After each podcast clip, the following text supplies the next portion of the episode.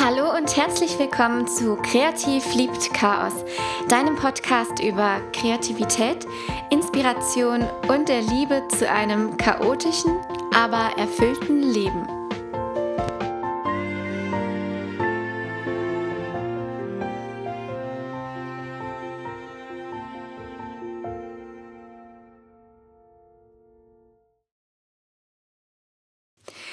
In der heutigen Folge möchte ich über ein Thema sprechen, das, ähm, wie soll ich sagen, unmittelbar mit dem Begriff der Inspiration und der Kreativität zusammenhängt.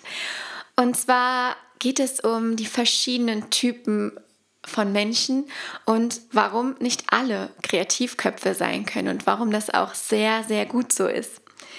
Ich möchte euch dazu zuerst mal eine kleine Geschichte erzählen, die ich vor einiger Zeit aufgeschrieben habe es handelt sich um ein fiktives Gespräch, das äh, zwar so exakt nicht stattgefunden hat, aber es ist mehr oder weniger ein Gedächtnisprotokoll, denn solche Gespräche habe ich schon in dieser Art und Weise und ähm, im groben sehr oft geführt und deshalb möchte ich euch da ein bisschen einführen. Neulich fragte mich nämlich mal jemand, Jojo, woher nimmst du eigentlich deine Ideen? Was inspiriert dich so? Und das war für mich der Auslöser, über diese ganze Thematik näher nachzudenken, weil mich das dann beschäftigt hat. Mich hat das irgendwie nicht losgelassen und ich habe mich gefragt, ja, was inspiriert mich eigentlich? Und warum ist es nun mal so, dass manche Menschen kreativer sind als andere, dass nicht alle ähm, ja wirklich Ideen hervorbringen, die irgendwie von anderen als kreativ angesehen werden. Und ich konnte spontan auf diese Frage keine Antwort geben. Ich habe dann sowas gesagt wie, ich schätze mal, ich bin einfach so, habe so einen kreativen Kopf. Da muss wohl irgendwas in meinem Kopf sitzen, was mir irgendwie ständig wie so ein kleiner Vogel Ideen zuzwitschert. Und manchmal ist es ja auch totaler Unsinn, also richtiger Schabernack. Und Manchmal sind es aber auch Sachen, wo ich selber denke, das ist aber jetzt eine coole Idee. Aber ich weiß jedenfalls, dass es meistens viel zu viel auf einmal ist. Es ist wirklich schwierig, manchmal den Durchblick zu behalten und die Ideen in meinem Kopf zu sortieren.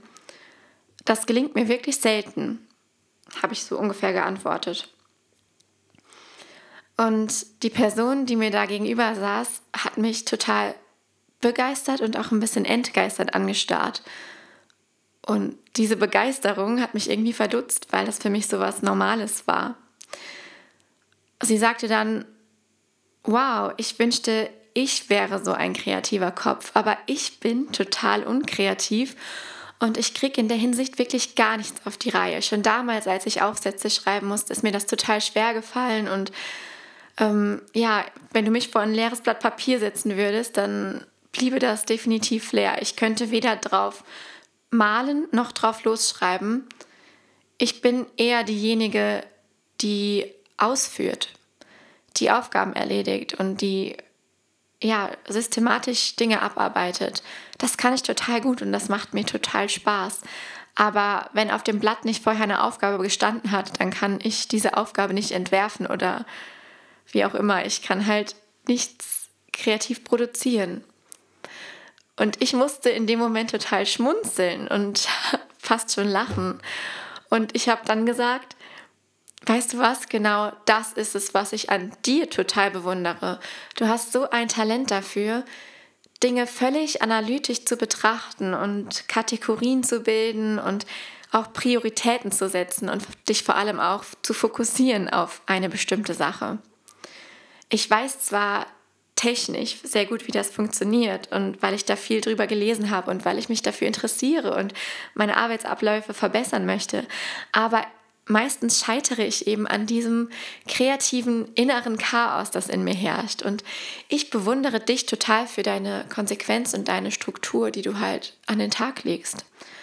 Und letztendlich wünschte ich, du könntest mir was davon abgeben und mir zeigen, wie das geht. Was mich in dem Moment überrascht hat, war, wie treffend ich sie eigentlich, also die andere Person, beschrieben hatte und wie genau ich auch den Unterschied zwischen uns erkannt hatte. Das war nämlich, als ich so drüber nachdachte, irgendwie ein Unterschied, der mir total gut gefiel. Sie sagte dann wiederum, ist das nicht total verrückt, wie verschieden wir eigentlich sind? Wir können doch alle irgendwie so viel voneinander lernen.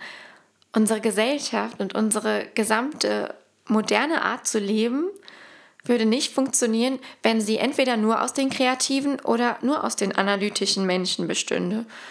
Und ich dachte darüber nach und stellte sehr schnell fest, dass das auf jeden Fall stimmte.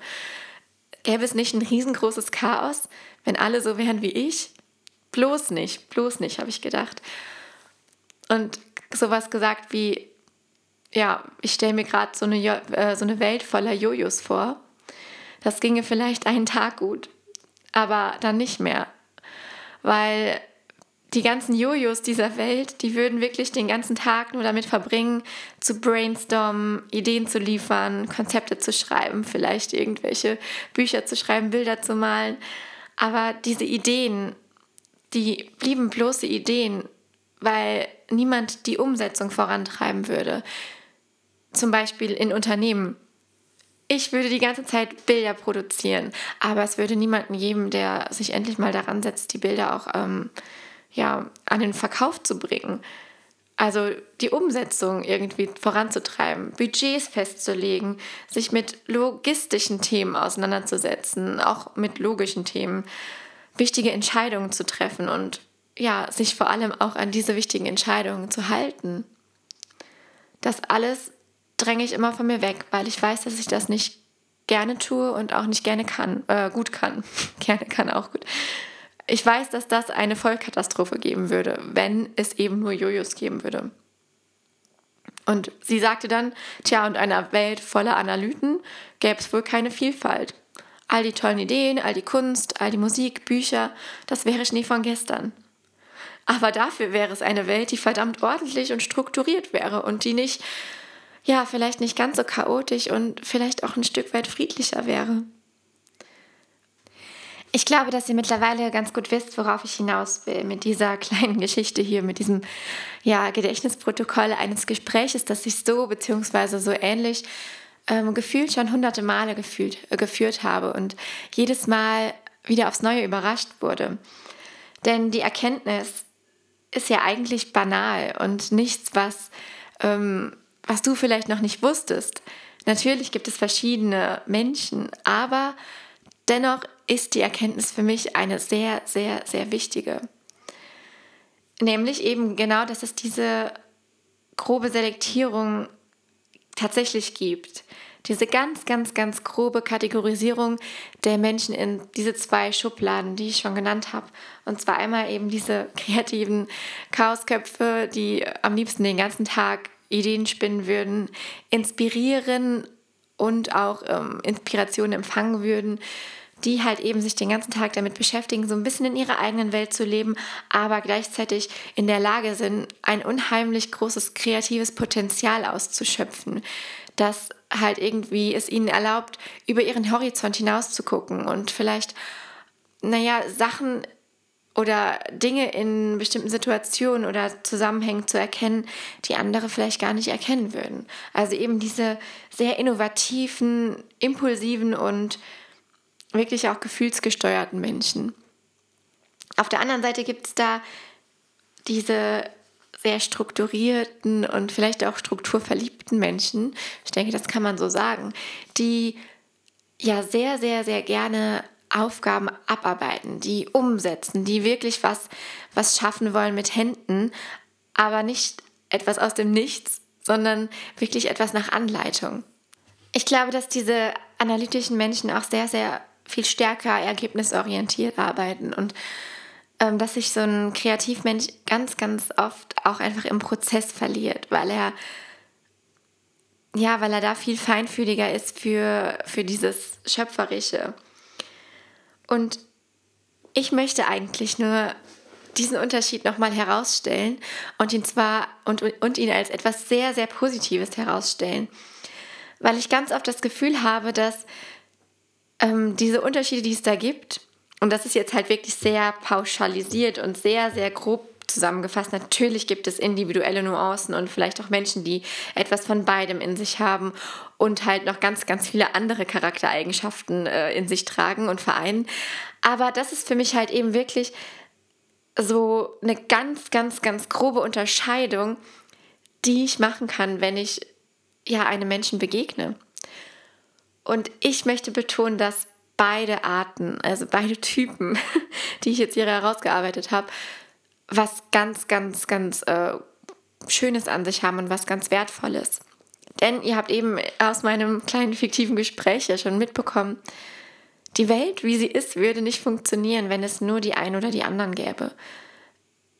Es fehlte immer an etwas und beide ergänzen sich so wunderbar, dass ich auch der festen Überzeugung bin, dass sich auch eben diese gegensätzlichen Paare in dieser Hinsicht sehr gut ergänzen können in einer Partnerschaft oder auch in ähm, einer Freundschaft.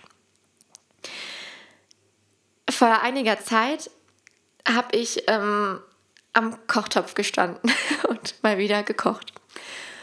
Und genau da kam mir halt eben dieser Gedanke mit diesen, mit diesen zwei verschiedenen Typen von Menschen. Und zwar habe ich mir mal wieder ein ganz, ganz tolles Rezept aus dem Internet ausgedruckt und habe, also beziehungsweise hatte ich es auf dem iPad geöffnet und stand dann eben am Herd und hatte dann halt irgendwie vorher eingekauft, aber auch ja die Hälfte wieder vergessen und ich weiß auch nicht. Irgendwie habe ich dann gekocht und mir ist dann so aufgefallen, dass ich halt spätestens nach dem zweiten Schritt nicht mehr auf dieses Rezept äh, geguckt habe und einfach wie so aus der Lameng und nach Gefühl. Und dann habe ich halt ein bisschen mehr ähm, Salz genommen und noch ein paar andere Gewürze hinzugemischt und ähm, habe letztendlich ja auch die Hälfte der Zutaten gar nicht da gehabt, weil ich ähm, die falsche Reihenfolge angewendet habe. Also ich bin erst einkaufen gegangen, dann habe ich ein Rezept gesucht, was ich damit hätte kochen können, habe das Rezept genommen und herausgekommen ist was ganz anderes, was definitiv sehr lecker war, aber es war nicht das, was ich kochen wollte. Und da musste ich wieder so in mich hineinlachen und dachte, das ist wieder mal so typisch. Ähm, du schaffst es einfach nie, nie, nie mit Rezept zu kochen. Und dann habe ich mir vorgestellt, wie eine gute Freundin von mir das gemacht hätte. Die hätte sich nämlich natürlich, was auch logischer gewesen wäre, erst das Rezept ausgedruckt und äh, beziehungsweise es nach irgendwelchen Kriterien ausgesucht und es dann ausgedruckt und es mit zum Einkaufen genommen. Dann hätte sie die genauen Zutaten eingekauft, sich die dann zu Hause in die richtige Reihenfolge gelegt, die Zutaten abgewogen und am Ende wäre eben genau das Gericht herausgekommen, was auf dem Rezept abgebildet und auch ähm, ja, was auch herauskommen hätte sollen. Und ich finde, das ist einfach eine coole Metapher, um nochmal diesen Unterschied deutlich zu machen. Während du du Analyt, mit Rezept kochst, koche ich ohne. Und während du ganz stark darauf fixiert bist, dass das Ergebnis herauskommt, was eben herauskommen soll und was du dir wünschst, ähm, kommt bei mir etwas ganz anderes raus. Obwohl ich mir eigentlich auch dieses Ergebnis wünschen würde, verliere ich mich aber im Prozess so sehr, dass bei mir etwas anderes rauskommt. Was nicht weniger lecker ist vielleicht, manchmal aber auch schon. Aber es ist eben nicht das, was es am Anfang war. Und das beschreibt einfach, finde ich, sehr, sehr viel. Und das beschreibt auch die Vorteile beider Varianten und wie wichtig es ist, dass wir eben beide Typen haben. Natürlich muss es diejenigen geben, die nach Rezept kochen, weil das ist ja der komplette Sinn an Rezepten. Also äh, dafür schreibe ich ja überhaupt ein Rezept auf, damit ich mich eben daran halten kann und damit ich eben einen Prozess so festhalte und einfriere, wie er gemacht worden ist, wie er gedacht ist. Ich gehe dabei ganz analytisch vor, nämlich indem ich, wie ich eben gesagt habe, die Zutaten einkaufe, bereitlege, sie abwiege und sie Step by Step zusammenführe. Ja, und ich schaffe das einfach nicht, weil während ich koche, fällt mir ein, hm, wie wäre es denn mit ein bisschen Thymian oder wie wäre es, wenn ich das Fleisch nur von einer Seite anbrate statt von zwei? Whatever, keine Ahnung, völlig egal. Aber es ist für mich und ich denke für alle kreativen Chaoten unheimlich schwierig, To-Do-Listen abzuarbeiten. Und zwar so, wie sie gedacht worden sind, nämlich in einer bestimmten Reihenfolge. Was ich jetzt auf das ähm, Kochen übertragen habe, nämlich mit dieser Rezepte-Metapher, gilt natürlich äh, im Umkehrschluss für den kompletten Bereich des Lebens. Weil überall, wo wir halt uns befinden, ob auf der Arbeit oder ähm, in Hobbys, am eigenen Schreibtisch, an eigenen Projekten, bei der Familienplanung oder bei der Familiengestaltung, bei der Tagesplanung, ganz egal welcher Bereich das ist, immer wieder können wir halt diesen Vergleich anstellen.